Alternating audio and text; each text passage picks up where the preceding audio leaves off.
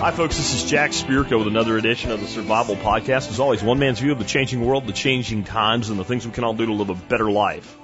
If times get tough, or even if they don't. Today is August the 20th, 2020, and this is episode 2716 of the Survival Podcast. It is a Thursday, and we're going to do a roundtable discussion today. I'm calling it a roundtable because I've picked about half the topics myself, and about half the topics are more conventional listener feedback topics, things that people have emailed me and submitted content about.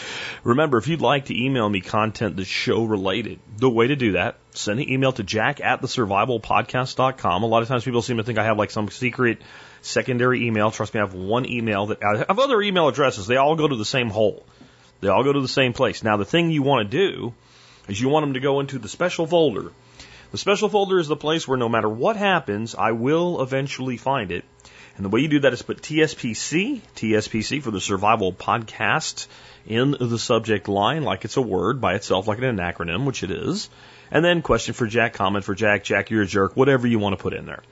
Uh, you do that, and I will find it. Even if it goes into spam, I will fish it back out, and eventually I'll read it. I definitely cannot put everything on the air. Maybe 5% of what comes in goes on the air. But I'd say 80% of what comes in ends up like distributed on social media and things like that, one way or another. And all of it impacts the way that I present information on this show. Um, I read almost everything that comes in in full unless you write me a book and then I don't. And if it links to an article or something like that, I click on it. I at least scan the article. And if the article seems valid or interesting to me, I read the whole article. A lot of that's going on today with the topics, but some of these are ones that I culled myself out of social media rather than was sent in to me.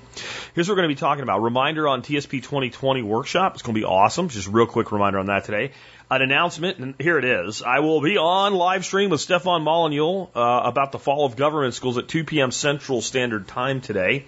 If you're listening to this, odds are that's already past that time. I expect to get this show published and then like take a five minute break and jump on with Stefan. So that's, you know, I'm pushed for time today, but I did think I'd mention it. I'm sure I'll be on his podcast feed and stuff like that afterward.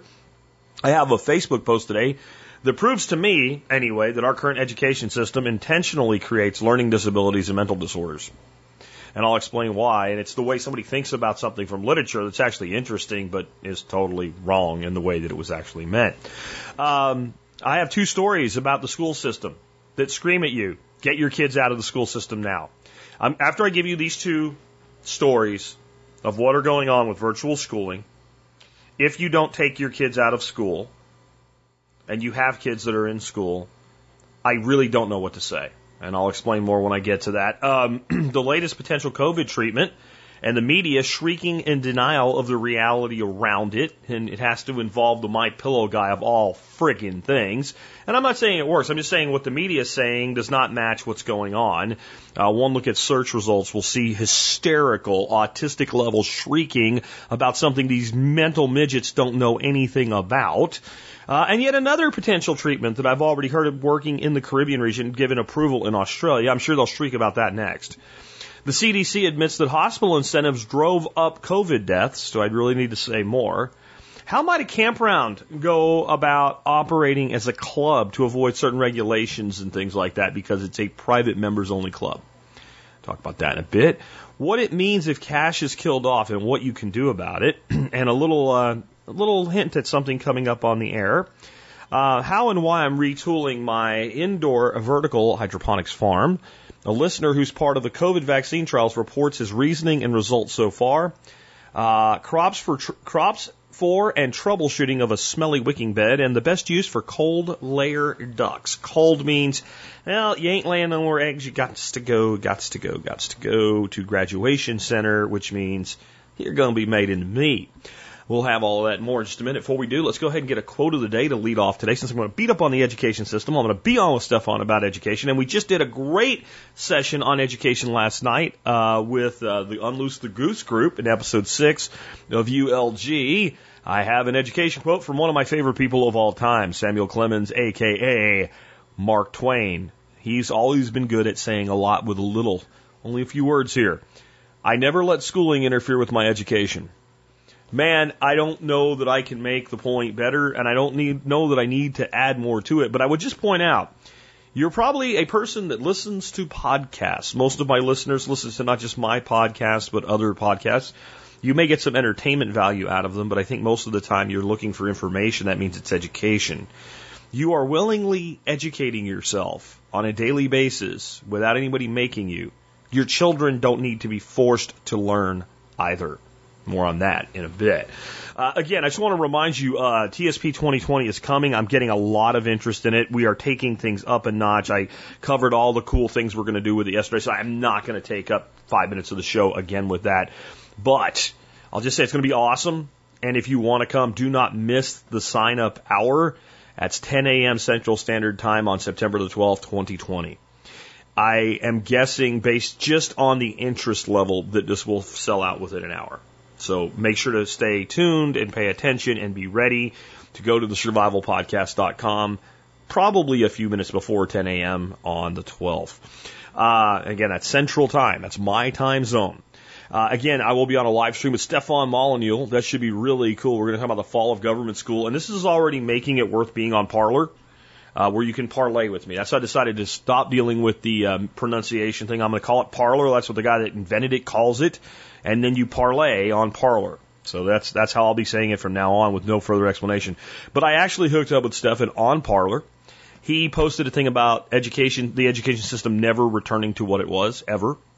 And I said, You don't know how right you are, man. We should talk about this. And I sent him an article, and he said, Hit me up on Skype and uh, let's do this. So we're going to be on his show uh, at 2 p.m. Central. Uh, and again, it should be on Freedomain Radio podcast and all of that good stuff later on, assuming he doesn't hate what I have to say, which I don't think is going to happen. Uh, now, on education, I want to move over to something that I found to just be incredibly ironic that the person thought they were making a valid point. Um, a, a, very leftist individual who I, I, never know why these people follow me on Facebook, but who follows me, uh, so I see what he posts too at times. Uh, said this, you know, like this, like this is the proof of everything. And this, uh, the guy that originally posted it, it looks like it was a tweet, and it was a guy named Rohan Talbot. And he says no economist will ever come up with a better description of why being poor is so expensive than Terry Pratchett. Such a great quote. Uh, I can tell that Mr. Talbot didn't actually ever read Terry Pratchett's works in full and doesn't really know what the f he's talking about. But here's the excerpt, that he uh, he posted. Take boots for example. He earned $38 a month plus allowances. A really good pair of leather boots cost $50. But an affordable pair of boots, which were sort of okay for a season or two and then leaked like hell when the cardboard gave out, cost about $10. Those were the kinds of boots Vimes always bought and wore until the soles were so thin that he could tell where he was in Ankh-Morpork on a foggy night by the feel of the cobbles.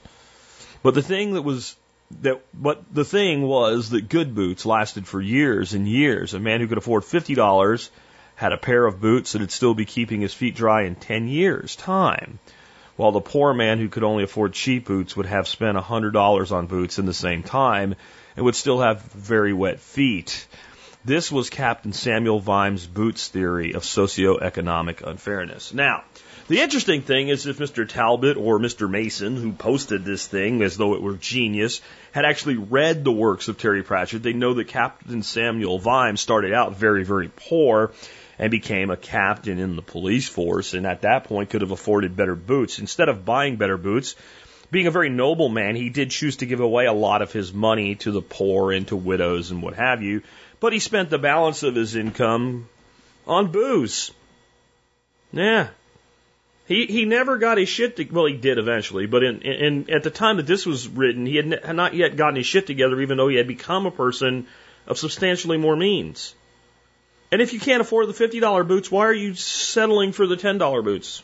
Why are those the kind that he always bought? You remember Spirko's law of life? Always be frugal, never be cheap. I posted that in response to this to uh, Mr. Mason over on uh, Facebook. It caused autistic level shrieking, as you would expect, about how being a privileged person I wouldn't understand. And I was just thinking, you're a typical SJW, you know, rich white kid that thinks white people are the problem. That that's who this person is. Again, surprise, surprise. And I, I, I, I just wonder how many of these people doing this fit that mold so precisely as to make it cliche. But you know, I'm the guy that grew up with a, just a terrible home life. I've been on my own since just before I turned 16 years of age. You don't know my background. Stop judging my background. Stop judging anybody's background. Just because they don't agree with you doesn't mean that their background was one of privilege. Again, I find all the people shrieking the most are the most privileged people among us. Yes, my life's good now. And you know why? Because I learned that lesson of being frugal versus cheap when I was broke. And I used the concept of frugality over cheapness to improve my situation. Which, if you actually read the work of Terry Pratchett, you would find out that over time, the fictional uh, character, Captain Samuel Vimes, does pretty much the same thing. This is what happens when we take a piece and we make it fit our narrative. And this is why I say our education system has turned into a thing that actually installs in the mind of our students a learning disability. Because if you don't have, if you, one of the, see, we think of learning disabilities only as being something like uh, dyslexia, where the letters don't make sense or whatever. See, a learning disability though is when you, when you extract enough information to get what you want from the, the material, but you cease. So that you don't actually learn. That's actually disabled learning because you're in the world of confirmation bias. So this person finds a line that makes his point and therefore it is the point. It was not the point in the book that it came out of. We're actually instructing people so that they become learning disabled and have mental disorders. When, you have people who actually think that it makes sense to say there is no difference between men and women, then you have a mental disorder. I guess it's gender dysphoria by proxy. Now, you know me, I'm a complete and total libertarian in this world. If you're a dude that wants to live as a chick, I have no problem with that. And if you look like a woman and you talk like a woman, you dress like a woman, you act like a woman, and I meet you and I don't know you're a guy, then I'll assume that you're a woman and I, I don't care. And if you say, actually, I was born a man, unless we are, you know, and since I'm married, this won't happen, unless we're about to have sex, I don't care. It's not my problem. But if you walk around looking like a dude and you want me to call you a woman and you don't, you're not a woman and you're clearly a guy, I'm sorry, I'm not gonna, I'm not going to reinforce your gender dysphoria.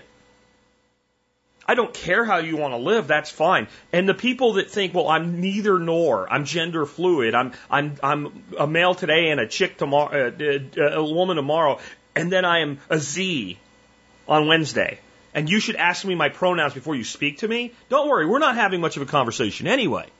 But that's a mental disorder. That is a, it's a fairly benign mental disorder, but when you're getting people who don't have a mental disorder to see the mental disorder is normal, you're giving them a mental disorder. And they can't perceive reality anymore. And, and what do you do about it? Get away from the system that's creating this. Stop thinking this is your solution because it's not your solution. And there's so many people that are in the school system still with their children. You need to get out of this system desperately. And I'm going to give you two stories right now about why you need to get out of the system and why especially, especially if your children are doing virtual learning. So they're home anyway, but they're still in the state system. This is the most dangerous place I think you can be right now. Here's one example. I'm not going to read the article. You can yourself. Everything that I'm going to give you today until we get to listener questions is sourced. Um, but I'll give you a little bit of it. The title of the article, this is on the Tennessee Star. Rutherford County schools tell parents not to monitor their child's virtual classrooms. When your child is being instructed by the talking head on the TV, you are to pay no mind to it and not be involved. Here's a quote from the article. RCS strongly discourages non-student observation of online meetings due to the potential of confidential information about students being revealed. The form asks parents for their signature and warns a violation of this agreement may result in RCS removing the child from the virtual meeting. Really? So what they're saying is it's totally okay for the state to peer into your home and see what you're doing. Next story's about that. But it's not okay for you to monitor what they're doing with your child during the Zoom meeting where your child is being engaged with by your talking head teacher across the interwebs. And, and let's talk about the other side of it. Where do you hear this one? How would you like if the police department, at least it wasn't CPS, the police department was sent to your home because a teacher saw BB guns in the background of your kid's room while he was attending virtual school and stated that it broke the rules of no guns at school. Does that sound stupid? Do you think that's something that can't happen? Well, this is on PJ Media. This one I am going to read parts of it to you because there's two things going on here. One is the obvious.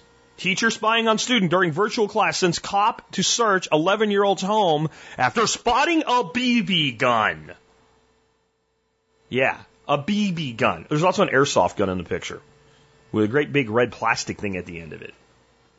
So that's obvious. And as I read this, you'll understand that. But I really want you to pay attention. When I read you the part about what the mom says about when the cop came. A fifth grader got a visit from a police officer after his teacher called to report that she had seen a BB gun on the wall behind the student during a classroom video call. The boy's mother, Courtney Lancaster Sperry, a Navy veteran, is warning other parents about a lack of privacy during virtual classes after her son was targeted by a teacher who saw what she thought was a scary looking gun hanging on the wall of the boy's bedroom. Quote, while my son was on a Zoom call, a concerned parent, subsequently two teachers, saw his property stowed and mounted a Red Ryder BB gun. You'll shoot your eye out, kid! Yeah, I added that part. In the background, Sperry wrote on Facebook, quote, he was not holding them or never intentionally showed them on video. In fact, he was oblivious to the fact they could even be seen in the background.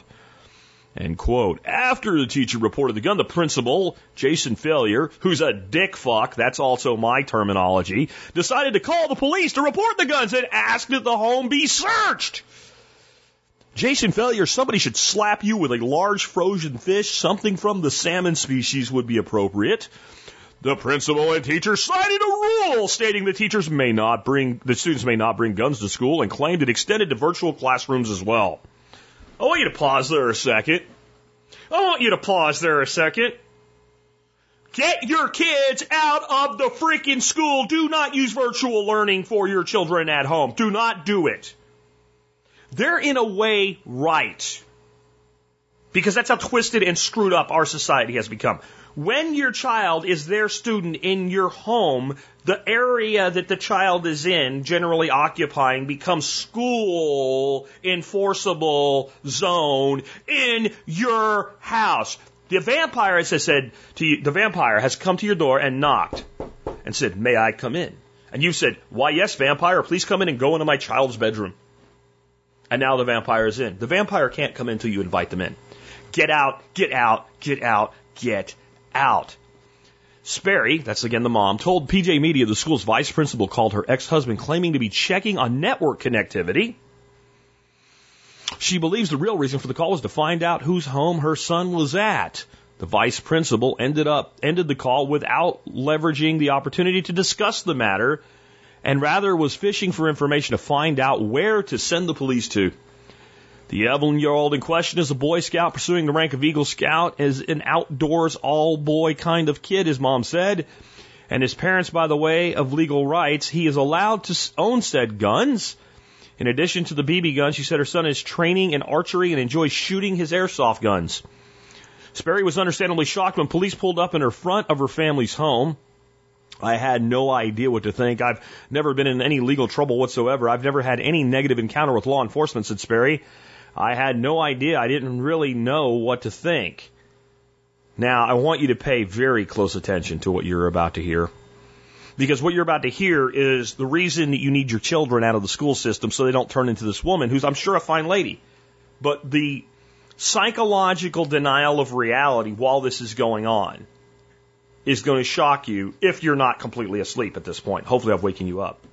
So I answered the door. The police officer was, Very nice. He explained to me that he was coming to address an issue with my son's school. The mother told Fox Baltimore.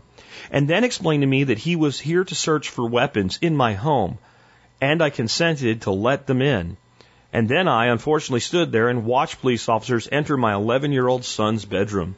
The officers that responded were appalled at the call and even commented that the setup that my son has for his toys and commended him on his respect and understanding of the BB guns. Sperry wrote on Facebook. Sperry asked the principal why the issue could not have been handled privately by phone rather than sending the police. He said that was not their policy. This is the this is the part. Please listen to this. This programming is why your children must come out of school. This is again the mother speaking. The officers were more than nice, she wrote, and though they did not have a warrant, I have always been taught not only to comply, but had nothing to hide and allowed them to look wherever they wanted to, end quote. I feel so violated as a parent for my child, who's standing there with police officers in his room just to see the fear on his face, she added. And you should have never let the police into your home without a warrant, and you should have never allowed the school into your home virtually. And I'm not condemning this woman. I'm saying learn from this. I have, I, I mean, really, right? I have been always taught to not only comply, but I had nothing to hide. You don't know that. You don't know that. You don't know everything your 11 year old Boy Scout's doing. You don't know that maybe he didn't have a little bit of weed in his dresser drawer that I'm sure sooner or later you would have come to realize was there and taken appropriate parental actions on. But in the middle of a welfare check called in by the school, that would be inviting the next vampire into your home. That You already invited the first vampire, so the second vampire can do it on their behalf. That would be Child Protective Services. Now, odds are that wasn't there and there was nothing else there. But, but, it could always happen and you don't know. When I was a young parent, well, not young, I was a middle aged parent. My son was in his, was in his teens and driving. For one very stupid reason, uh, police were alerted to his car as potentially having something to do with a burglary. They came to our house and they asked if they could search the house in his room, and I told them very, very nicely to go f off elsewhere. I was nice about it, but I basically said, F off. No, you don't come to my house with a warrant. They then proceeded to go question my minor son without counsel and without me present. And I, that was the day that the last little tiny rat's ass bit of trusting the police I had went away. And you know how the cops were said they were appalled that they had to even do this and it didn't make any sense? You know what? Cops are trained to lie. And I've had, and anybody that says they're not, you're full of shit. I've had cops come on the air and admit that they are trained to lie on the air. The police themselves have said, yes, we are trained to lie. So if I'm going in and I'm searching that, of course I'm going to tell you that. But you know what I'm thinking? When I'm a cop, everybody lies and everybody has something to hide. They see so much that they can, they're convinced that everybody has something. My brother-in-law, who's a cop, could not believe when he was over at a, a house I used to own that we would park our car in the street because it was going to get robbed. So if it's in my driveway, it's not going to get robbed. But if I parked it at the curb so the kids can use the driveway to play basketball, it's going to get robbed. This makes no sense. He's just seen a lot of vehicles broken into. And that's the mindset they're coming from, and that's why they think this way. And I don't trust those cops that came in there. They might have, in the end, decided that, hey, you know, these people are, are chill and there's nothing to worry about. But just because they came in with a pleasant mannerism, that's the first act of a con man. And every law enforcement officer that you ever deal with who's investigating you is a con man as far as you are concerned. If they're not, it won't matter. You should assume that they are. You should assume that every single word they tell you is a lie. You should assert your rights calmly and peacefully, and no one comes into your home under any circumstances without a warrant. May I ask what this is in regard to? The boy has BB guns. Can we come in and search the house? No. We'll go get a warrant. I suggest that you do. Make sure you take the picture that, that you have that clearly shows that they're BB guns with you to the judge when he signs off on that warrant. Make sure he knows, because I'm going to make sure he knows after he signs off on the warrant if you didn't. pull your kids out of school. I don't want, this is, this is what the state's saying. You don't get to oversee what we're doing with your children, but we get to oversee your home life with your children through our camera.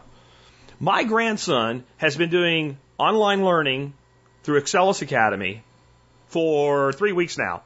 He's excelling. He runs to his work first thing in the morning without being told to do so. And the total number of times there, he's ever been on camera with the school where they can see into his home is zero because it's not necessary. If he needs help from a teacher, he can reach out and get it. He doesn't have a Zoom meeting where they're taking screenshots of what's behind him and then using a ruse to track down where he's at as a physical location. That's the mark of child predators. Using confidential information to determine what location they're at. Get your kids out of the system. Get your kids out of the system. Please, for the love of God, get your kids out of the system, especially if you're in virtual learning. It's the, it's the worst mix you can have. At least when your kid goes to the school, there's a line. The kid has left the school. They're now back in your control. You're now inviting the vampire into your home. And you're already home. So all your bullshit about, but I need child daycare or whatever, it doesn't apply because they're already home. Whatever you've needed to do to, to make your child be able to be at home, if they're still at home in August and you started in March, you've done it. Please, I'm, I am essentially begging you at this point because I'm telling you what's coming next. They're going to start closing the exit door. They're going to make it harder to leave. And what I really think is beneficial about a school like Excellus Academy, which is where my grandson goes, and I do not get paid to say this. I have no agreement with them whatsoever other than we're a customer. They are an online private school. I don't have a grandson who's legally being homeschooled. My grandson's att- attending a private school that does virtual learning. That's accredited by the same accrediting body that accredits other private schools in the state of California and the western United States. And I have these really great transcripts of all his work. And if, if you're, see, I don't live where I have to use that, but if you do, yeah, here. Here's all the transcripts. Here's everything. Because the parents have their own login. We have our own login. And we can basically see what he's doing. And if he doesn't do his work, it rats him out. Hasn't been an issue, but it's nice to know. When he was at his other grandparents, we could log in and see what session he was taking, how far he was into it, how many of the tests and work he had done that day, his progress and his grades for the day. It's designed for us to have complete and total oversight. The state wants complete and total oversight and they don't want you paying attention. That should scare. If somebody's telling you, we want to be able to see everything going on with your child, but we don't want you looking at what we're doing with your child, and you're okay with that, you are proof of my claim that the education system is intentionally creating a learning disability and mental disorders in people. I'm going to let it go. Let's talk about the latest COVID treatment the media is shrieking in denial of reality about. Now, unfortunately, this has come out through the My Pillow dude. That doesn't help. And it went directly to the president who said, hey, if it's safe and it's good, then the FDA should approve it. Now it is being shrieked as Trump is demanding that we approve a toxin for COVID. The uh, substance is called oleandrin, and it comes from the oleander plant. It's been in trials as a medication and a supplement since about 2012. It's passed multiple safety trials and it is used in other medicines already that are commonly used to treat things like heart conditions. But what the media is shrieking is the truth to sell a lie, which is common, and you should probably start to see the fnord, the disinformation in plain sight. Oleander is a poison, and every part of the plant is a poison. And if you eat oleander, you will die. Trump wants you to die. Everything right up until the last statement was a fact. Oleander is a poison. It's very poisonous, and it will kill you if you eat it. It's so poisonous that in areas where it's commonly grown in Europe, Mediterranean, etc., this is an evergreen shrub. We grow it here in Texas. There's tons of it around. It's landscaped with all the time. You can buy it at Home Depot and Lowe's. If you eat it, it'll kill you. And where it's native, it's commonly used by people who want to commit suicide. It absolutely is a deadly, toxic plant. You know what else is a deadly toxic plant? Foxglove. It's a beautiful flower. Gorgeous. It's grown in gardens all around the world, extensively in the southern United States. Foxglove is beautiful as a plant. It's also known as digitalis. And it saves people's lives who have congestive heart failure. It saves people's lives who have congestive heart failure. And before modern medicine, the whole herb of digitalis was used by doctors in a very careful manner that I submit to you is actually safer than the digitalis drug that's used today. And here's how I know that. Because for a while I actually was going uh, to school to learn about naturopathic medicine. And I eventually stopped doing that. But I did this for over a year. And I learned all about this as an example of a whole herb being safer than a pharmaceutical drug. And it was in Andrew Weil's work that I read about it as part of my study. And what it said was when he, he's an older doctor at this point, Andrew's a fairly old man. And when he was going through his residency, they were using digitalis a lot. There's actually other drugs that they use more for the same thing now that are considered safer and more effective. But there were three levels of side effects from digitalis. One was very mild. The next was like nausea, vomiting, etc., and, and diarrhea. And the third was almost instant death. Like if you go past stage two, stage three is coming quick and the guy's going to die. It'll kill you. It's that toxic. Well, he had seen the first stage of overdose of symptoms. And he had seen a patient die from an full overdose, stage three. And he realized that, you know, he's like in his third years of residency or something like that, that I have never seen anybody vomit or get diarrhea or nausea or anything on digitalis. So he starts asking all the other doctors, like the you know the chiefs or you know the residents, etc. And it, they nobody's ever seen stage two, and nobody knows why it's even in the physician's desk reference as a side effect. They can't figure out why. Nobody, nobody knows why. So he finally finds this old ass codger doctor, you know, that's just like old as he is now back then. And uh, so this guy's been around since almost the turn of the century at this point. And he says, you know, what's the deal? And this doctor says, oh, let me explain it to you. He says, we didn't used to use pills. We actually used the plant. We used foxglove plant. And we would give a patient a very, very small amount. And we would see if they got a therapeutic effect or a side effect. And if they got the therapeutic effect, that was the therapeutic dose. That was the amount that we would give them.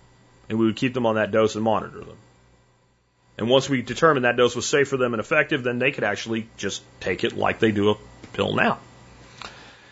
If it didn't work, we gave them a little bit more and we gave them a little bit more, and we would either figure out that we could get a therapeutic effect in the individual patient, we could go high enough to actually help them, or that we couldn't. And as soon as we started to see side effects, especially if they got nausea or vomiting or some of these other effects, we would back down to where they didn't get the side effects anymore.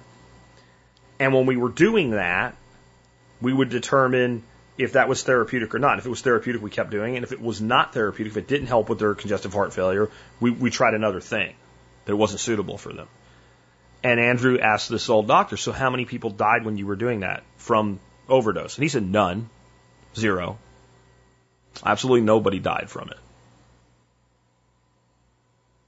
And the reason nobody died from it is because that method precluded killing somebody with it. That very small incremental increase because they knew they had to. They couldn't just, the, the book says I can give 50 milligrams.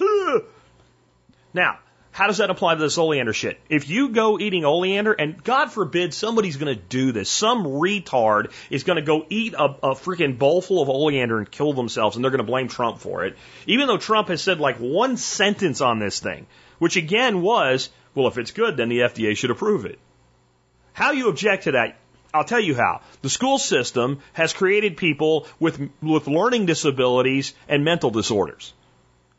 If you object to the statement of if it's good, the FDA should approve it, then you have a mental disorder and a learning disability both. You have to.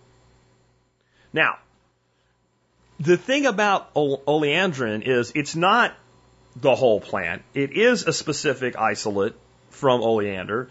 And almost every drug that's ever used on anybody ever, specifically drugs that come from plants, come from toxic plants. Plants that have consumed in enough quantity are dangerous. Again, foxglove being a perfect example. And the reason I use it is a lot of other plants are not that deadly or they take an awful lot to cause a toxic reaction that they get these extracts from. But foxglove is, if anything, more deadly than oleander. And yet we get one of the greatest life saving discoveries of, of, of, medicine, even when it was used as a whole herb of all time, because congestive heart failure is bad shit. So this is just another example of the media going berserk, and they don't know anything about it. I have for you um, kind of a, a, a clinical study it's not an RCT or anything like that. It's not actually being used on patients, but the company that's making the substance that's done multiple submissions to the FDA, that's had multiple treat uh, uh, uh, safety tests done, that's on the edge of like the stage three where you can release it as a general product, has this out where they've actually tested it in regard to COVID and found that it is both prophylactic and it is a treatment for COVID but not in a clinical test in humans yet, only in a laboratory situation. So it may not work. I'm not saying this works. I have no idea if this works. I do know that just because it comes from a toxic plant doesn't mean it's poisonous, and it doesn't mean it won't work. Of course, the media has already determined that you are too stupid to have this information provided to you. I'm asking you when you're going to realize that this same pattern repeats itself over and over. Anything that could be a treatment or a cure that's not a thousand dollar drug that only works 30% of the time or an untested vaccine that we're rushing through is wrong. And everything that is a thousand dollar drug that only works 30% of the time, maybe, or an untested vaccine that we're rushing through in one year, which usually takes 10 years to do, is completely safe and you're a nut if you don't agree. I'm sorry, I don't care if the vaccine ends up being safe and works. This concept that, for instance, hydroxychloroquine that's been around for 70 years is dangerous even though we use it on people with all kinds of compromised problems, all the time, for, for decades, safely. But this vaccine is completely safe. It doesn't even exist yet, and it's already completely safe. They're still doing trials on it. It's already complete. Like you, if you if you listen to that and you take any validity from it, if you trust the source of such a thing, you have a learning disability that the, the government intentionally put in your mind so you would trust things because the right head said the right thing that you were supposed to believe on the right box. Please stop this shit, right? So I got another one for you. Ivermectin. Ivermectin is something that anybody that's ever taken care of livestock will know. It's a wormer. It's uh, it's often used uh, to prevent heartworms in canines, though some dogs have a genetic condition a, a specific gene that it's deadly if you give them ivermectin. Don't just go giving your dogs anything with ivermectin in it without having them tested for this gene. And then there's other things you can do for heartworms. But this will be another one the media will, if Trump, Trump needs to shut up about COVID when it comes to treatments. He needs to never utter a word about any potential treatment with COVID because we already know what the media is going to do. And you almost wonder if that's coordinated too. Because I, I, do believe that like Trump has friends that work for like, you know, Gilead and Pfizer and Bayer. I, I, I believe that would probably be a reasonable thing to think that a billionaire would have billionaire friends that work for billionaire drug companies. Right? So maybe that's coordinated counter. I don't know. But anytime the man says anything, it's wrong and it's dangerous and you shouldn't do it. So shut up. But ivermectin, this is what I know about ivermectin. They started using it in the Caribbean as soon as the first reports about it being potentially useful came out. This is anecdotal, but here's an exact, you know, representation. It's not an exact translation, but it's exactly what happened. I got an email from a guy about two months ago, maybe a month and a half ago. And he said, Jack, I started using your quercetin and zinc and vitamin D, et cetera, protocol as soon as you said it in March. And I, I, I got it for my whole family, and we have family down in the Caribbean. And so I, they couldn't get it. So I got a whole bunch of it and I sent it down to them. And all of the people in that group, except one, took it. One refused to take it. And the only person that ended up with at least because they they don't test people who are asymptomatic in a lot of these other countries, especially like the Caribbean. It's not exactly like the Caribbean you go to on vacation, just to be clear. Um, that person who did not think it was worth taking the Quercetin zinc and, and other things was the only person out of the group that ended up with COVID and a fairly serious case of it. Not quite hospital, but, and they had some risks. Well, in the Caribbean, they'd already started just using ivermectin because you can go buy it like at a feed store on your own. And I don't know the protocol or the doses, and I don't know anywhere near as much about this as I do hydroxychloroquine or my own supplement protocol that I came up with. But I know that what his response was, it probably saved the guy's life, or at least kept him out of the hospital.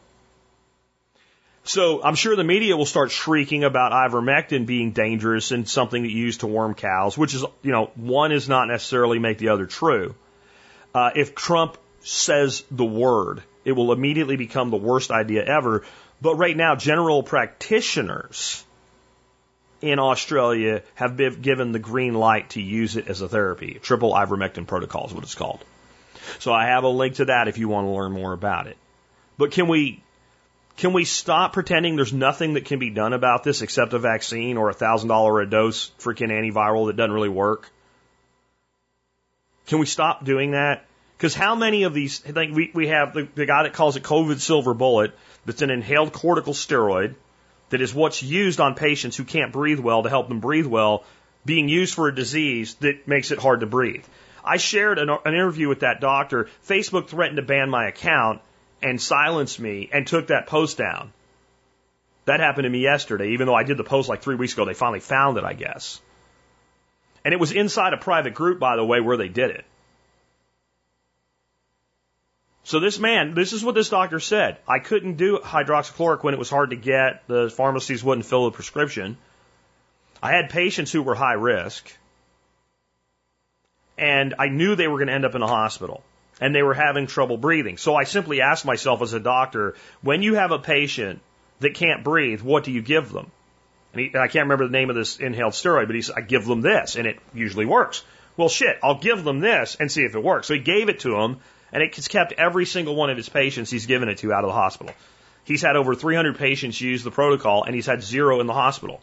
The numbers would dictate that that should not be the case. It's not a randomized controlled double blind placebo study.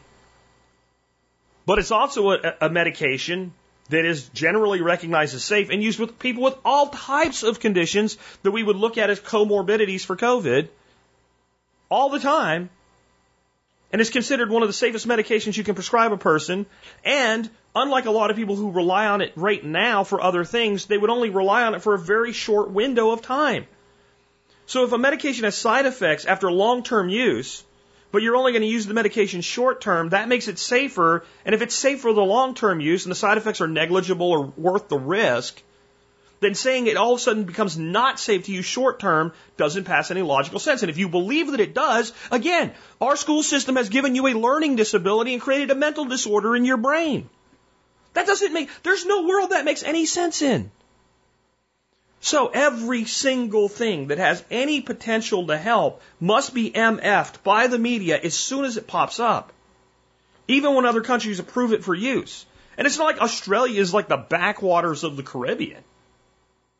Australia has a very modern medical system. In many ways, I would say it, might be preferable to be in a hospital in Australia right now than a hospital in the United States. There's a lot of other things about Australia's government that I have no desire to be any part of. The lockdowns they're doing, like in Melbourne, are just stupid. Nazi level. The Chinese are like, holy shit, we thought we were bad. But the medical system in Australia is a very advanced modern medical system. If they say that this ivermectin treatment is worth using and safe, and hey, you know, the worst thing that's going to happen is it doesn't work, then it probably is safe to use. It's just Unbelievable to me. How about this? The CDC now admits that hospital incentives drove up COVID deaths. Yeah. Remember when people like me were saying this in like April and May? We were saying that, hey, um, this is a very dangerous thing, that they put in these incentives where hospitals get more money if they take a COVID patient in than if they don't, they take a patient in who's not technically a COVID patient because that puts more people in the hospital that maybe don't really belong there. Right? And that if you take people and you throw them on a ventilator simply because you get more money for it, people that may not have died who really shouldn't have been on a ventilator end up on ventilators. That that will happen. Well, when I said that, I was told to sh- shut up, flatten the curve, you know, wear my mask. I'm a conspiracy theorist. The CDC says today, I have the article that you can look at for yourself, that COVID deaths were driven up by hospital incentives. I, I, I, I don't know what more a person could want for proof. I, I really don't. I, the CDC, who is supposed to be this vaulted authority that we're all supposed to bow down to and kiss the ass of, admits that hospital incentives drove up COVID 19 deaths. Uh, the article's on Mercola, which of course will be attacked ad hominem, but it doesn't change what the CDC is saying. Read it for yourself if you want to. Rhode Island, Rhode Island has been caught increasing the COVID death number by at least 10%. In other words, 10% of the deaths that came out of uh, Rhode Island were not COVID deaths. Patient may have had COVID, may not have, depends. But the cause of death is like clearly not COVID. That's 10%. You know, when you're talking like 150,000 deaths, that's 15,000 people. That changed the. It, I know that not all 150,000 are Rhode Island. Do you think Rhode Island's the only one that's done this? Again, if you believe, well, only, only Rhode Island did it. Well, Pennsylvania got caught doing it red handed months ago. Okay, only Rhode Island and Pennsylvania. Oh, New Jersey got caught doing it. Oh, well, it was only, you know, it was only Rhode Island, Pennsylvania, and New Jersey. Um, New York got caught doing it. Okay, it was only Rhode Island, New Jersey, and Pennsylvania, and New York. Connecticut got ta- got doing it. Well, it was all like now, it, and you and then you look at that list of states, and in your top five for deaths in the whole country, New York, Connecticut, New Jersey. So three of the states that are in the top five for the most deaths all have been caught padding the death number. And by the way, they'd never, with the exception of Pennsylvania, even though they were caught, I don't think the numbers were ever actually corrected. I think New York, after they caught, added more, even after they were caught. So all of a sudden, this starts to add up to a significant number of people in the total death count that should have not been in there. Then you have a whole bunch of people that you can say, yeah, they did, but, and here's my question for you. Are we doing something really, really sick, really demented to old people? Because I've asked this question of doctors, and I've said, I need you to separate COVID from this. I need an honest answer, and I've gotten the same answer from every doctor I've asked this. The year is 2016. A patient of 83 years of age is living in a nursing home and is bedbound. That, that patient gets a respiratory illness of some sort and begins to decline seriously and severely in health.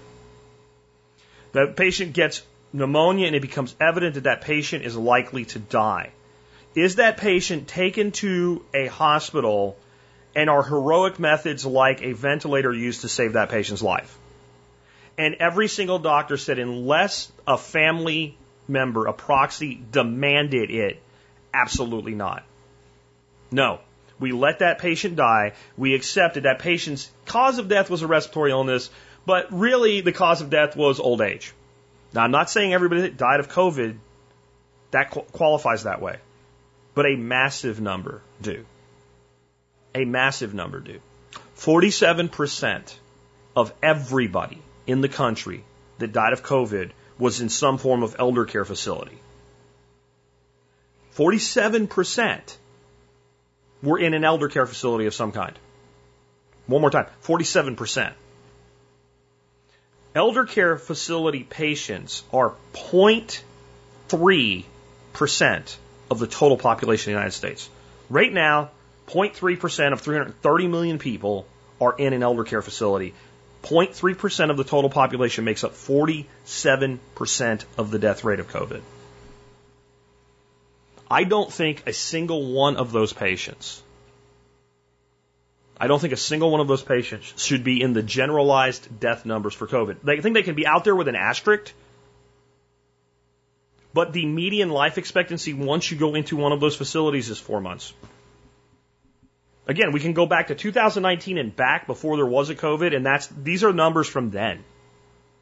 How sick is it to take a person from an elder care facility and put them on a ventilator when they had a life expectancy of less than four months because they have any rest? I don't care what it is. I don't care if it's the flu. I don't care if it's the Djibouti freaking virus. I don't care what it is. Why would you do that? I'll tell you why you would do that. Two reasons. Number one, you got to get him out of the elder care facility. You have to. This is a Kobayashi Maru. The hospitals are being put into this unwinnable situation. So now I'm a hospital. Uh, the elder care facility says absolutely correctly this person must leave. They are a clear risk to staff and it's a clear risk to like the most vulnerable population we have. Like anybody with COVID in an elder care facility needs to leave now. Okay, where are they going to go? A hospital. Okay, you send them a hospital. Hospital's going bankrupt. Hospital's going bankrupt. Absolutely, because they're, they can't do any of their elective procedures, whatever. They're going bankrupt. I have a patient now who's going to die. I get tens of thousands of dollars more if I if I sedate them and put them on a ventilator, and it, it might work, and it's generally recognized as a standard of care. What do you think is going to happen? A significant portion of them are going to go on a ventilator. And their life is extended in a sedated state, separated from their loved ones who cannot visit them. When all we would have done last year in the same scenario is let the person peacefully pass and treat them so they didn't suffer. But now that it's a different disease, we have a totally, this, again, if you think that makes sense, if you don't find that cruel, then you are a product of a system who has educated you in a way that has given you a learning disability. Why would we treat the person any differently in the same exact situation just because the name of the infection changed? And we're doing it and we're doing it, and I've confirmed it, and I haven't gone down the rabbit hole with you guys on it yet because it is it is incredibly disturbing when you really think about what's going on. And most of the people they're doing it to, these are not people of means. They're impoverished people. Their survivors are impoverished people. They're in state nursing homes. They don't have a DNR. They don't know what a DNR is. They're not even being told that they have that ability to let grandma go. And they're not being told that last year, if your grandma got influenza B or influenza A or the cold, because the cold kills people in this situation all the time. The common cold, both rhino and coronavirus versions thereof, kill the elderly in these facilities. They're the main cause of the final part of their death. It's what causes pneumonia in them.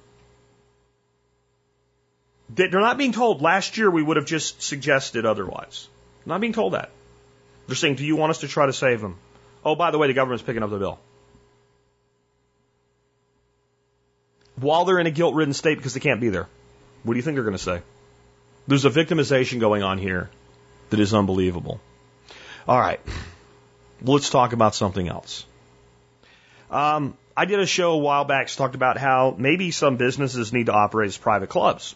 And by operating as a private club, there's a whole slew of regulations and things like that that you can get around, including maybe some of these regulations to say you can't be in business because COVID.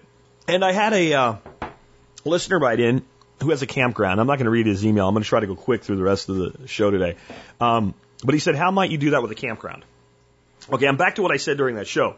You need a lawyer that understands your local and state laws in relation to what you're doing and to how private clubs work in your area and what the best structure of a club looks like for the most legal indemnity. Okay? And I'm going to continue saying that whenever this comes up, but I'll give you some ideas that I have.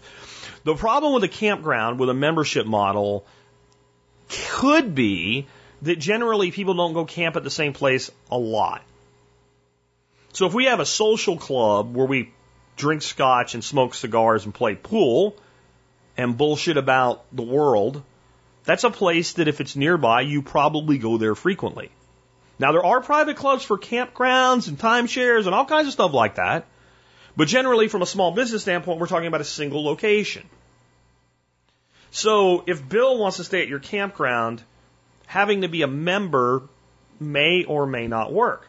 Like I said, I remember being in Salt Lake City years and years. This is years before TSP. It was a business thing. And I had to go to Salt Lake. And this is back when I was a big scotch drinker and a cigar smoker. And most of my clients kind of fit that as well. And I wanted a place with a really nice steakhouse where I could have a really high end nice scotch. And as bad as Seattle, I'm sorry, uh, Salt Lake is for restrictions on stuff like this, when at this time it was worse, right? This is like mid 90s. And um, I wanted to be able to sit back with like a nice Fuente and have a very long discussion with these clients, that type of thing. So I started looking. It was not looking well. There were places it could be done, but not kind of all in one place. Well, I found this restaurant that said it was a members only club. And they had exactly what I wanted. They had a smoking room and they had a humidor and they had a great selection of scotches, beautiful steaks. So I called the restaurant and said, How, pray tell, does one become a member afraid of the number I would hear? And they said, Well, are you going to be a guest at the hotel? I said, What hotel? And they said, The one in which we exist. You exist in a hotel, you might want to put that on your website. And then I, it was on their website, but it was a 90s website, so, you know, things were different then.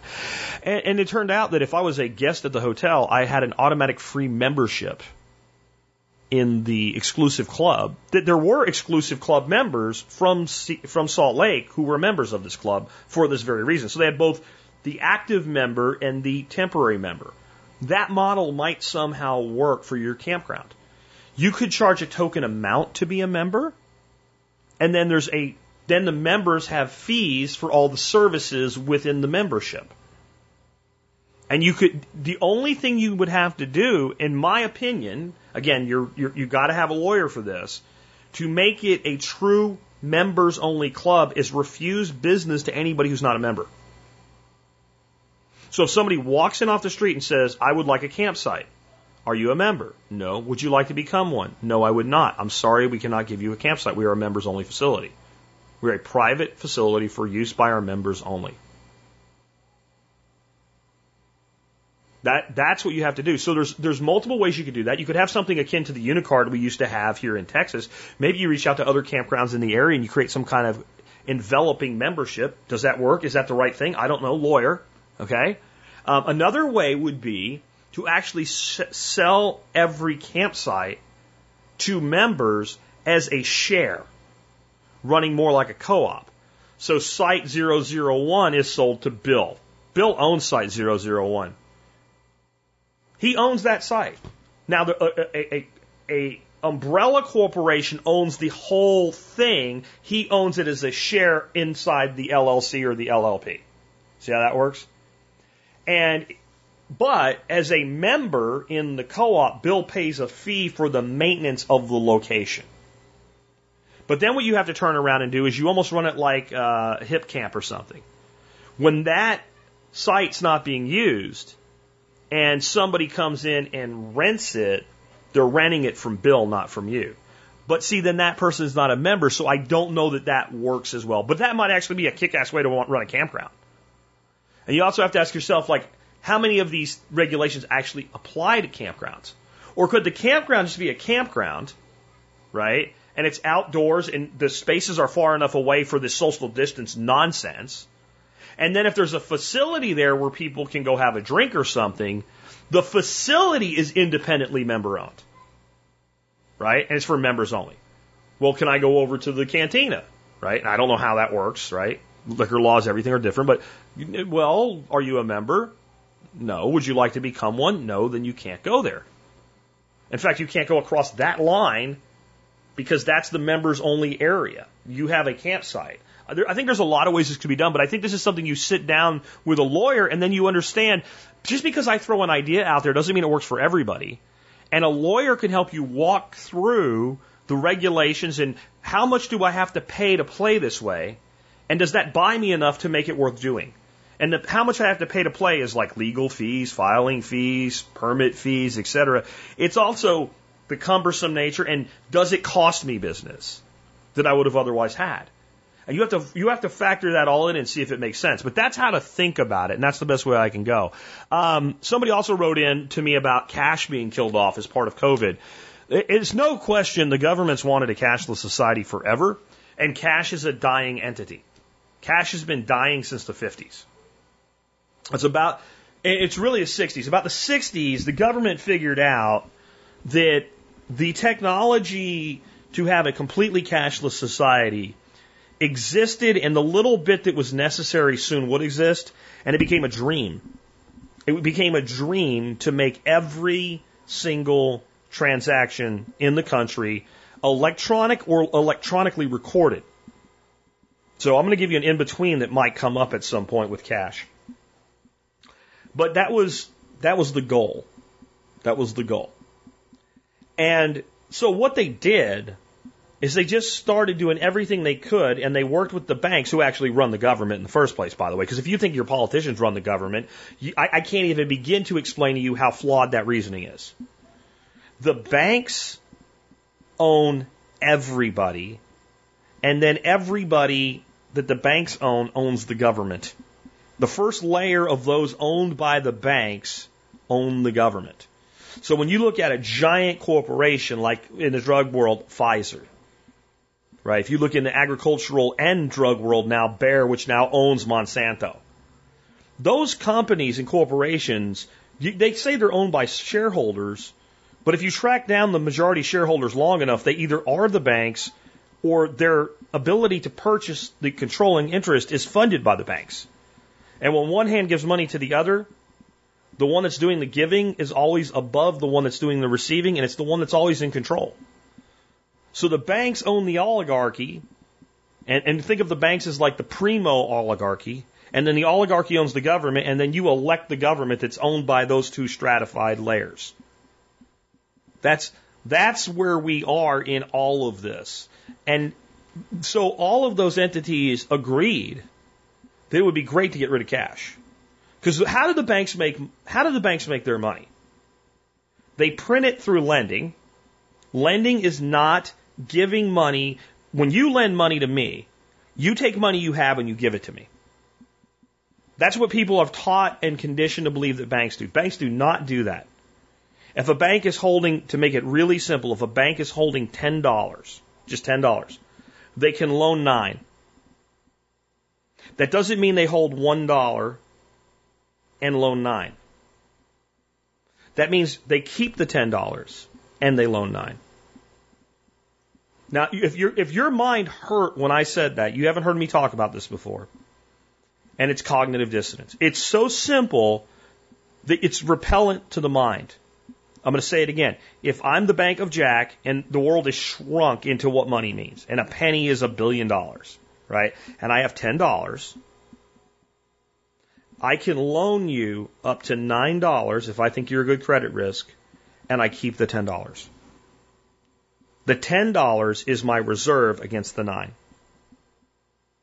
that you owe me back.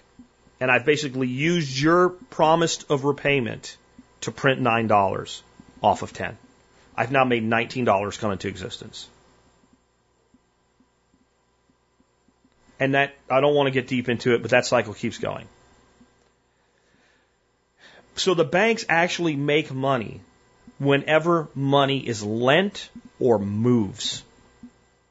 And the more money that's traceable when it moves, the more money the banks make. So the banks don't like cash. The banks have never liked cash. We believe the banks like it. They don't. I go to the bank and they give me cash. They don't, they're not happy about that.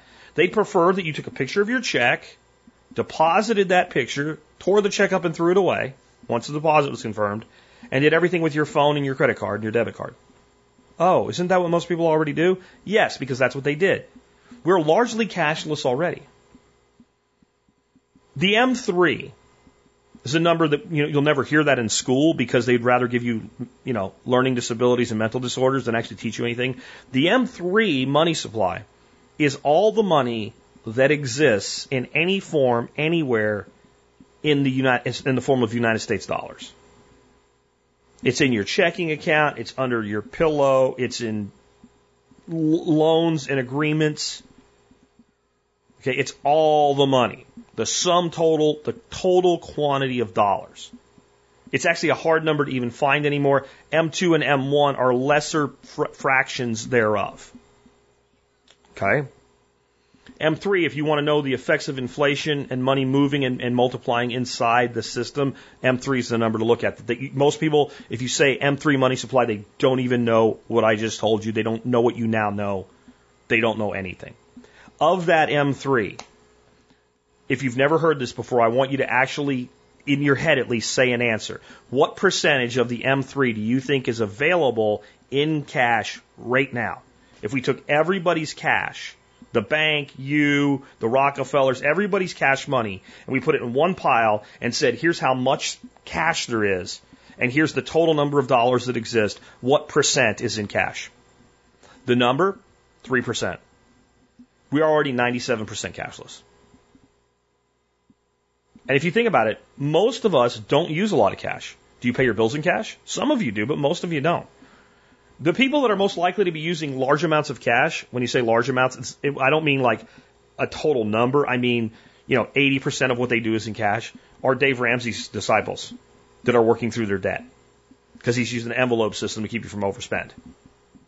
Otherwise, most Americans, and if you're on welfare and you get EBT cards and, and whatever, you almost never have cash. And if you're really wealthy, you almost never have cash. It's only a small portion of the middle class that even regularly use cash anymore. So they've already done it. And COVID is killing the dying. So can COVID push the last 3% over? Probably. Probably. And the longer they drag it out, the longer they avoid using effective treatments, using lockdowns to slow the spread so the same number of people get sick and the same number of people die, but we deal with it for longer and screw up the economy, the more they can justify just cash is not worth it anymore. And then every single dollar, every single penny that's ever spent is traceable and taxable. And they'll have a new tax system where it will be instantly taxed. The solution is cryptocurrency. It's why you should have some. And I see a world eventually where people stop trading dollars into cryptocurrency. I think the window to actually buy cryptocurrency with dollars in any form that looks like it does today, where you can, you know, just buy, you know, wire transfer or whatever, is going to close. The only way you'll be able to do it, you'll have to go to somebody like, like, like illegal drugs, right? Hey man, okay, Bitcoin. Yeah, how much do you want, man? Well, I want a hundred bucks worth. All right. Well, here's how much you get. Hey man, Bitcoin is priced at this. Yeah, but you know, you want Bitcoin, you got to pay a 10% premium. And that'll be subject to like money laundering laws and shit like that. They've already put people in prison for doing that. That's what it's going to be. What it's going to end up being is you want Bitcoin, you need to sell something, a service or a product that somebody with Bitcoin or Dash or Pirate Chain, which is somebody we might be talking to soon and whatever, like who has it, wants it. And that's why I think like the places that you're going to see thrive, are, like this is part of why I'm on LBRY TV, lbry.tv. Um, they're using their LBRY coin. It seems very difficult to buy, but there's a marketplace within the LBRY that uses it. The, the, the token has a function and, a, and it has a net value gain in return for providing value to others. It's not perfect. I'm not saying that. But it makes sense. It works.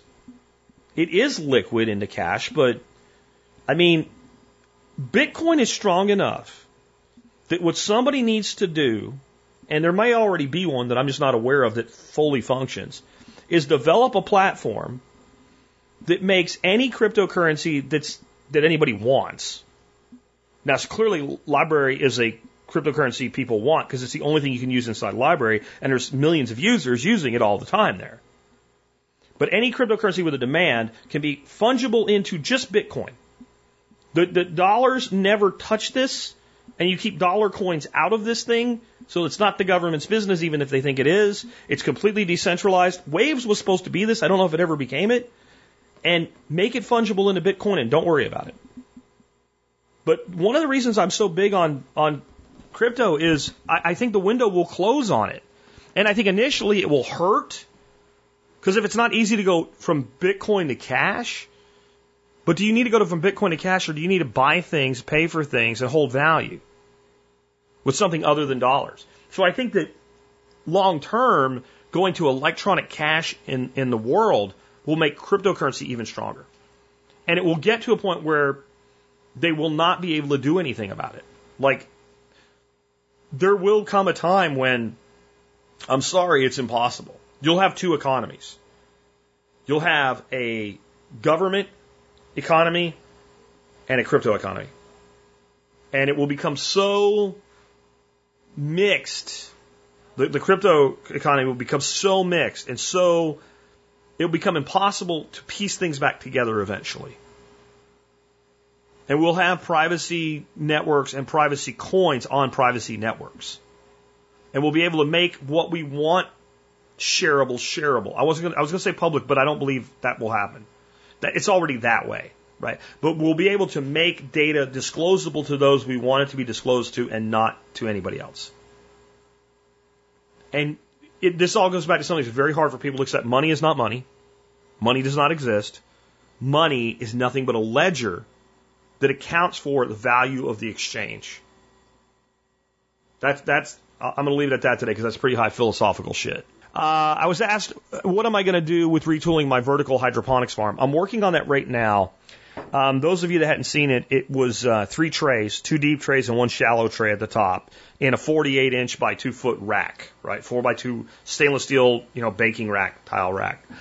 And um, I've just determined that instead of doing flow through, on a timer that ebb and flow really works better. And I have some other things I want to do that will not be easy to explain until I get it done. The problem is I'm trying to make it self-contained. And I found that a 40 gallon Rubbermaid commander tub will fit in the bottom shelf and work. But when you try to ebb and flow three trays, you take a ton of fluid out of there. So what I'm working on now is figuring out kind of the math behind holding some water in the two deep trays so that I only have to bring the level up a couple inches to get the ebb and flow effect. But I'm going to be doing it with where you have one flow in and one flow out instead of a siphon, which is what I've been doing. And I have videos out on how I've done this. It's how the top tray works already. And basically, your, your, your bulkhead where the fluid comes in is flush with the bottom and your bulkhead where the fluid runs out while it's cycling is elevated with a stand up pipe to as high as you want the fluid to come to. The pump kicks on, it starts filling up, it gets to the standpipe height of the overflow. It starts overflowing, and that sets the, the, the high tide line.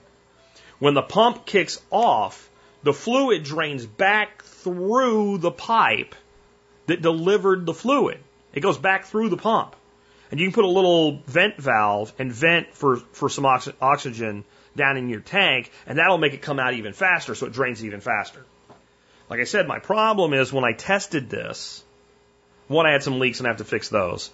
Um, but when I tested it, it worked, but the, there was a huge drop in the reserve tank.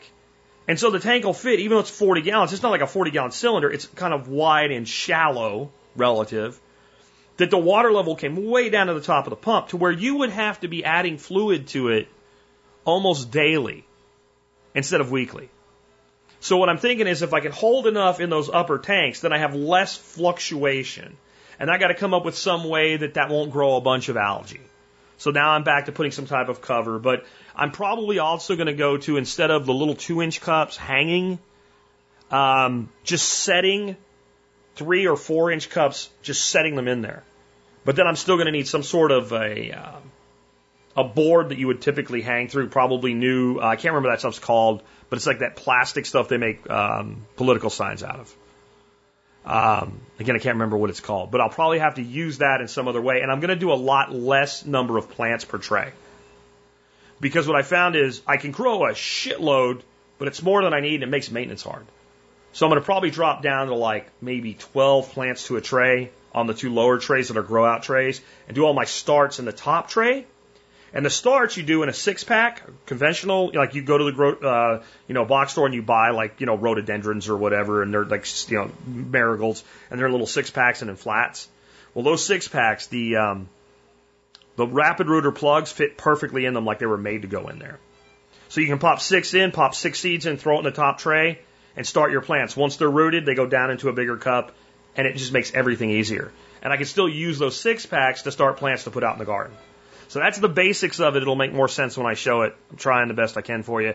Um, I do have a listener. There's part of the COVID vaccine trials. I wanted to read you an email from him. His name is G, and this is what he said. He said, I had my Moderna vaccine phase three trial, initial injection Thursday. 50% of people got placebos, but since I had a variety of common side effects, including headache, muscle ache, and fatigue for a couple days, I figure I probably got the real thing. I'll know more when I get the second injection on September 10th, because essentially everyone in the phase one trial at my dosage reported mild to moderate symptoms like these, so it will likely kick my ass, much as the annual flu shots do. They selected me because I have a few risk factors, though I'm on the young side, 57 of the people, I'm 57 years old of the people they wanted to experiment on. I would normally do, I wouldn't normally do a clinical trial, but I read the published phase one data, an interim report on some really sickening tests on monkeys, and this vaccine looks like it will be extremely effective, approaching 100% without relying on herd immunity to kind of work like the flu virus does or doesn't. Anyway, I'm not trying to convince you it's a good idea. Just suff- just offering to answer any questions you have about the process. I've attached the information disclosure they gave me, which provides more detail. On an unrelated topic, my company makes radars for detecting drones, and we make a drone with radar on it that captures naughty drones in a net in case the topic ever comes up. Thanks, G. I don't want to give the guy's name at all uh, under these circumstances. Anyway, um, I think this is interesting, and I just want to let you know that we have somebody who's doing this. And if he has any additional issues, we'll actually have a real person really getting the vaccine tell us what's going on. I find this interesting that, like, almost everybody getting this vaccine is having side effects that seem very much like a mild case of COVID. And it, it makes me think I'm probably not going to be one um, getting uh, this vaccine. Uh, it's going to be very hard to convince me to do this. Um, very, very hard. Um, I have a question here from Jake, and he said, I have a question about raised garden wicking beds. What's the best vegetables to plant in a wicking bed, and what's common to have? Is it common to have smelly water? And he goes through how he built his. So here's the thing you can grow anything in a wicking bed, but you should think about what you grow in the wicking bed based on how deep the soil is before you get to the, the water level. So if you have a fairly shallow soil level, you probably don't want to grow things that are deep rooted that are not going to do well if their roots get really wet. So you should build the bed to the crop. But what I've found is almost everything you grow in a typical garden does great in wicking beds. Assuming you have a good foot of soil or a little bit more before you hit the water. Okay. As far as it stinking, right? Um, the wall, if you're running a wicking bed that's a, a stagnant bed, in other words, you don't, you're not doing a flow through like I do with my aquaponic system. You just keep the, the level topped up. It is going to become um, anaerobic and it's not going to smell very good. This is why I actually like wicking beds to be allowed to to evaporate down to I don't like plumbing a float valve and holding that level of water. I think by allowing that water level to drop and oxygen to flow in and then bringing it back up before the whole bed dries out, I think you'll get a lot less stink. That's been my experience. Um, the other thing I want you to be aware with when you're doing a wicking bed with water in the bottom and a you know a filler tube, unless you have it screened some way, mosquitoes will breed in it. So the easy thing is you get the mosquito dunks, the ones that are the little pellets, and put a pinch of those pellets in there like once a week. I've found that those tend to make water that's small amounts and stagnant smell a little worse. But one thing you can do is occasionally flush through the system. So throw a garden hose in your filler spout, turn the water on, and push water through once a week. That will help freshen the water as well. Um, those are things that you can do. Uh, he said he's had some plants that seem stunted. That could be because your water level's too high and they're, it's anaerobic and the roots are too wet. It could also be because you're not getting enough fertility. Like a lot of times people just like throw potting soil in a, in a wicking bed and they think, oh, that's good. Especially, you know, especially if you've done it for a second season or whatever. You, you need to make sure you're using good fertility. That's, that's most of the time when I see stunted growth, it is because of a lack of fertility. If you start seeing like chlorosis, which means you start losing the green color, fading to yellow, getting spotting, having bacterial infections, that's almost inevitably a fertility issue. Um, last question from Matthew in Iowa today. Do you have any questions, uh, any tips on cooking or canning older layer ducks? We're getting a few years in a duck egg thing. We're now having to deal with culling out older layers. Do you have any suggestions for cooking them? What do you think about trying to can them? Thank you, Matthew. I will say one thing about canning them. We'll deal with the fact that they're tough as shoe leather. Um, my view, this is just my view, on any duck that you didn't raise for meat and slaughter somewhere between 9 and 20 weeks of age. Make sausage out of it. And when you're using a duck that was a dedicated layer, so like a Metzer 300, even Rouens, because as they age, they, they have some muscle atrophy as they age as well. So now you've got older muscle, you've got less muscle, and you've got tougher muscle. And I've found in trying to cook them, like I've tried taking a cull bird and just plucking her breast after she's been slaughtered, obviously, and then just taking the breast cutlet out, and it's really thin. Like I made a I made a duck breast last night for dinner, and it was this gorgeous pink in the middle and juicy, and like an old layer duck is not going to have that breast. You can do like a duck soup or whatever, but what I found is slaughter them however you do. I do slit the throat, let them bleed out in a cone into a bucket, use the bucket the, the blood for fertility aid for soil because um, it's full of nitrogen. And then I just cut down the, the breastbone and open the skin and take the two breasts out as cutlets, push the skin back around the legs, pop the uh, the thighs out of the joints, dejoint that, pull it out, and cut the foot off. So you end up with a, a drumstick and thigh portion from each side in two breast cutlets. And then you have no skin on them. They have very little fat. Ducks have a lot of fat on a layer, but they have very little fat intramuscularly. So then I would take that and and debone the, the legs and the thigh. Take the bones and save them until you have enough to make them worth roasting and making a duck stock out of. It's fantastic stock. If you want to use any of the rest of the carcass for, for stock, God bless you. I don't find it to be worth the effort uh, with a bird this age. You could pull out the breastbone, but it's going to be mostly cartilage and dissolve. So I usually just take those those leg and thigh bones and save them up till I have enough to make a stock. Then take that meat and put it in the refrigerator, let it go through rigor and firm up, and then cut it into cubes, and then either cut it into really fine cubes with a knife, depending on how much you have and how much work you want to do, or put it through a coarse grinder. Mix it about 50% with fatty pork so something like Boston butt. Do the take the the liver and the hearts and the gizzard from that duck or ducks, freeze that as well, and put it through the grinder and mix it in with the pork and the duck. And then season it as you like and mix until you get enough emulsion of the fat to call it a sausage. And then either use it as a loose sausage or case it. If you kind of want to take it a little bit over the top, use something called Armagnac, Armagnac, which is similar to cognac. It's, it's cognac from a different region. It's, it's what cognac is, but it's a different region of France. It's kind of ideal for duck sausage. A couple ounces of that, you know, to a couple pounds, like an ounce to a pound. It makes it expensive, but it's very, very good. And I, I, I think that you'll find that like, it's just amazing. It's just one of the most fantastic things you'll ever eat. And it's the only way that I can take that old bird and do something with it and be like, that was like one of the best things I ever ate. Anything else you do with it is kind of like a meh. It's all right.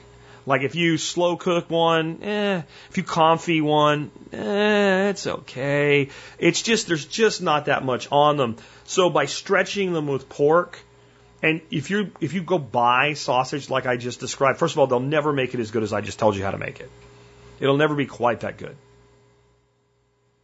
But if you buy it, you know, you're looking at like $18 a pound sausage that you're making out of a cold bird instead of like a poor quality soup or a poor quality anything. It's, it's the best thing I've found to do with them. With that, let's go ahead and wrap things up. Let me remind you if you want to help support the show and the work that we do, you can do your online shopping where? tspaz.com, T-S-P-A-Z, tspaz.com. You go there, you do your online shopping and you help us out support the work that we do no matter what you buy. Today's item of the day is the King Cooker. It's out of stock. Why would I run an item out of stock? It's going to be back in stock next week. If you order it today, you'll have it by next week. The King Cooker is this wire rack for cooking chicken wings and chicken legs. I'm sure there's other things you can come up to do with it, but it lets them hang and it lets them cook from the hot air around them. You can use it in your oven or on your grill. I give you all kinds of ways to use it. This is a thing that when I first uh, used it to cook for my buddy David, and I posted a picture of what we ate on Facebook. His his comment was that that thing works ridiculously good. He went home and bought two of them. They're like I don't know, like 16 bucks, but they're on sale for eight bucks right now. That's why I brought it around again. King Cooker, K O O K E R, 12 slot leg and wing grill rack. It's on the website, survivalpodcast.com. You can always get there quicker by going to tspaz.com, which helps us out whenever you shop. And if you were on the Daily Mail, you would get an email today that would have, among other things in it, the King Cooker 12 slot leg and wing grill rack and all the other cool stuff that you don't hear about goes on behind the scenes at the Daily Mail. How do you get that? Go to the survivalpodcast.com and click on Daily Mail or subscribe. Either one will work for you. You fill out a form, you get a daily email with some bullet points in it. That's it. You can also become a member of the show. Uh, that helps us out in the work that we do in, in like really a lot. That is the way that we have been able to do this show for 12 years, the way that we do it by members like you. Um, you get a bunch of discounts and it pays back for your membership. So that's that's the full sales pitch on that today. With that, let's go ahead and wrap the show up with song of the day. Since we beat up on the school system so much today, both intentionally and then indirectly feeding back into it with the government school system, I do believe creates learning disabilities and mental disorders. And I know you might be thinking, like, that's a little bit of a stretch, Jack. Learning disabilities, it creates learning disabilities. Okay, what do you call it when a person looks at information that clearly can be used to make a logical conclusion and no longer is capable of using that same information to make a logical conclusion? Wouldn't you call that person learning disabled? All the information necessary that a person with an average IQ should be able to read, understand, and take that information and take the common basic knowledge that they have and extrapolate something that anybody who could use common sense and could use basic logic and reason would be able to do. And then they can't anymore. They could, and they could have been able to do it, and now they can't. Wouldn't you say they're now learning disabled? Isn't, isn't that ex- learning disabled? Do You see what I mean? And I was thinking about what song typifies the education system more than any other song, especially when we look at it that way. And of course, was another brick in the wall by Pink Floyd. And it amazes me that people that loved this song for what it was and in their youth fully understood the brilliance of it are defending this education system today that they're a product of. And they know better. If that's you, let's stop defending the system, guys. Let's stop making our child, our children, into bricks in the wall. We have an opportunity right now to tear this system down, to tear down this wall. With that, it's been Jack Spirko with another edition of the Survival Podcast.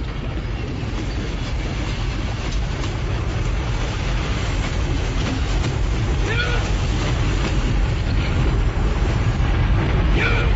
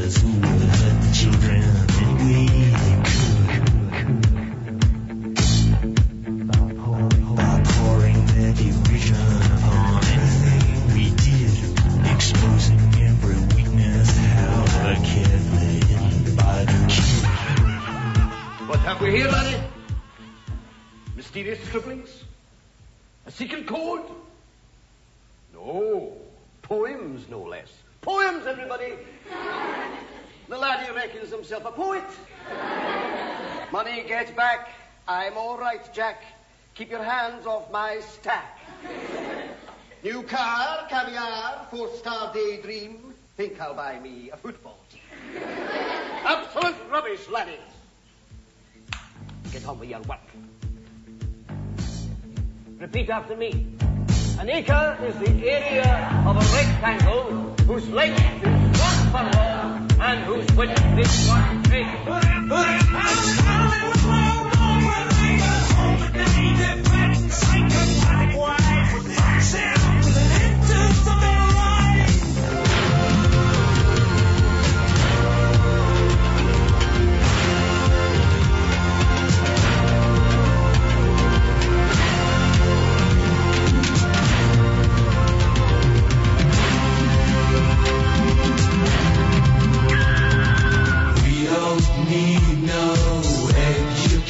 We